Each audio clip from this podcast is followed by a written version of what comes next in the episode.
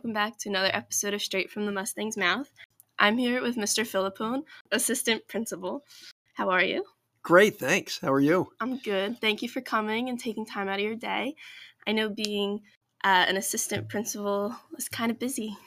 Yeah, it is. Um, of all the jobs I've ever had, it's the one that's the uh, perhaps the most difficult because you don't have a schedule. You're, you know, Something new every day. putting fires out all the time. Speaking of previous jobs, we know that you were at Brick Township for 14 years. yes, How you like Memorial? I love Memorial. Uh, kids, brick kids are brick kids, whether they're on the east side of town or the west side of town. It doesn't matter. That's true. Um, and there's a great staff here. And, you know, always respected and admired Mr. Barisi. So it's uh, a pleasure to work here. Well, thank you again. We'll hop right into our first question. What was your first job? my first job uh, in my in my adult life Mhm. was as a teacher at Lake Riviera Middle School. Um, in it started there in 1977. How did you jump from dealing with the middle school kids to now dealing with high schoolers? Actually, I think the middle school kids are more difficult uh, Oh. because they're kind of searching for who they are in the Mhm. middle school. You know, they come in as kind of babies and then they think they're really something special by the time they get to eighth grade. Um, whereas high school kids tend, there's a little bit of that same thing with freshmen Mhm. and seniors, but their their maturity level's a little little higher. So I enjoy high school kids um, probably a little bit better. What was your first car? I had a 1965 Mustang convertible. I think that's a dream car for Yeah. everyone. red with white interior. I can see it right now.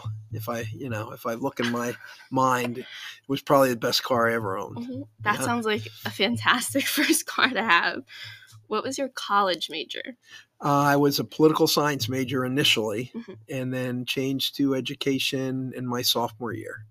What made you change from political science to education? Great question. I had an experience um, through one of my classes where I had to actually go and teach um, a group of handicapped kids at a YMCA.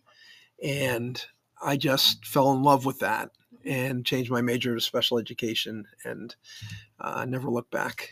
Speaking of special education, have you worked with the Unified Sports Program where we get to help those types of kids? Yeah, actually, when I was the principal at Brick High School, we started the unified. Uh, we called it. It was called the Challenger League then, and uh, it's kind of morphed into what it is today. So, yes, I've worked with uh, that population of kids um, extensively.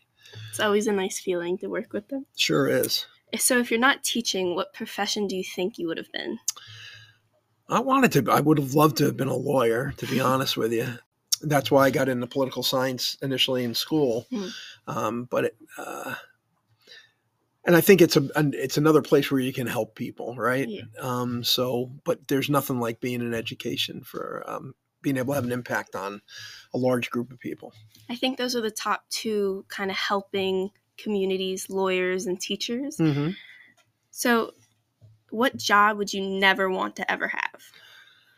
Never ever want to. I never want to be. I would never want to be president of the United States. Yeah. Never. It's it's very difficult, and as well as that, it, it's a thankless job. It you can do a great job or a terrible job, and half the people love you and half the people hate you. Always. So, what's your favorite kind of cheese? I'm a good old American cheese guy, yellow American, and I do absolutely love it. So, way too much. What's your favorite sound to hear? Oh, I'm an avid golfer, so I love the sound of a really well struck golf shot. You know so that satisfying. click. It's you don't hear it. I don't hear it very much. so when I do hear it, I I really do enjoy it. Oh. What's your least favorite sound? Uh,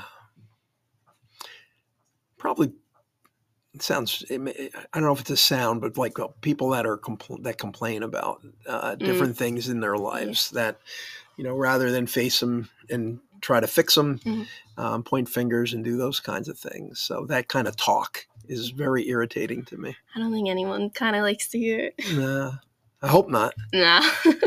what are you binging right now? Either like a TV series or any type of Ah, book? wi- wi- and I don't even remember the name of it, but there's a Syl- Sylvester Stallone um, 10 episode series Mhm. uh, on, I believe it's on Netflix. Keeping up with the the family with his like daughters and the wife. I know the show you're talking about. I Oh no, no! name. This is he comes back as a he was a uh, mob guy, and he comes back and gets out of jail, goes to jail for twenty years, comes out, and Tiger then it's it's his yeah, it's something like he that. did it with his daughter. Yes. His daughter's in it. so that yeah, we're like three episodes into that. I'm trying to get my wife to continue, but she's not uh Oh. she's not too excited about it yet. So, as a teacher and administrator, you guys aren't able to curse. So, what's your favorite like curse substitution? Oh, when I coached f- football, you know, like I used to say, you got to be kidding me a lot, you know, and I think I use it with kids too, even in my as a principal.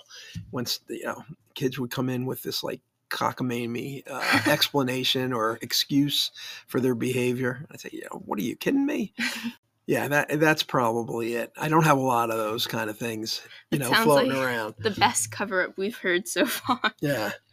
So, if you were given $10,000, but you Mhm. must spend it for something for the students at Brick Memorial, what were you buying or what would you buy?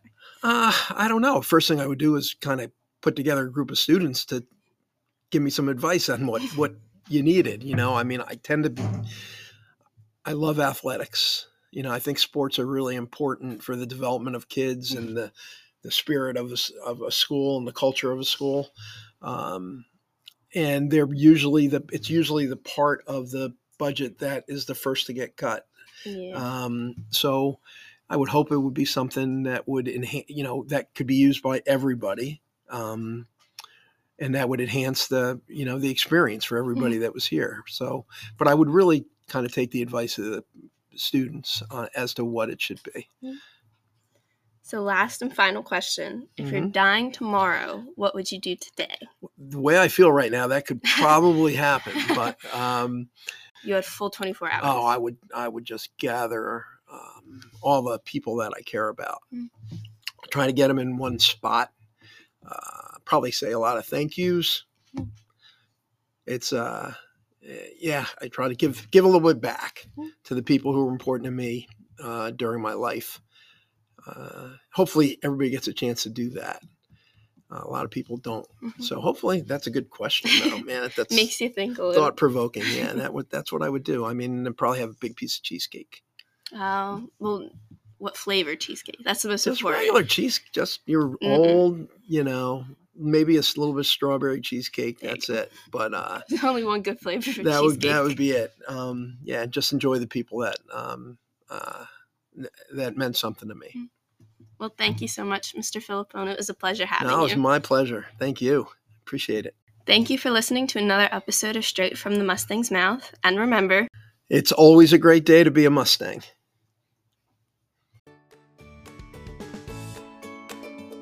Hey Mustangs! Thanks for tuning in to another episode of Straight from the Mustang's Mouth, the Brick Memorial podcast. We appreciate you all for listening. If you're enjoying the show, please don't forget to hit that follow or subscribe button on the app you're using. Your support means the world to us. Also, if you've got a moment, leave a review. Your feedback helps us grow and reach even more people. Now, here's an exciting opportunity. If you're passionate about podcasts and want to be a part of what we do, we're always on the lookout for enthusiastic individuals to join our team. Feel free to swing by room 265 and have a chat with Mr. Stefanelli or seek out one of our student staff for more details. Once again, thank you for keeping our podcast alive. Stay tuned for more engaging content straight from the Mustang's mouth, and remember, it's always a great day to be a Mustang.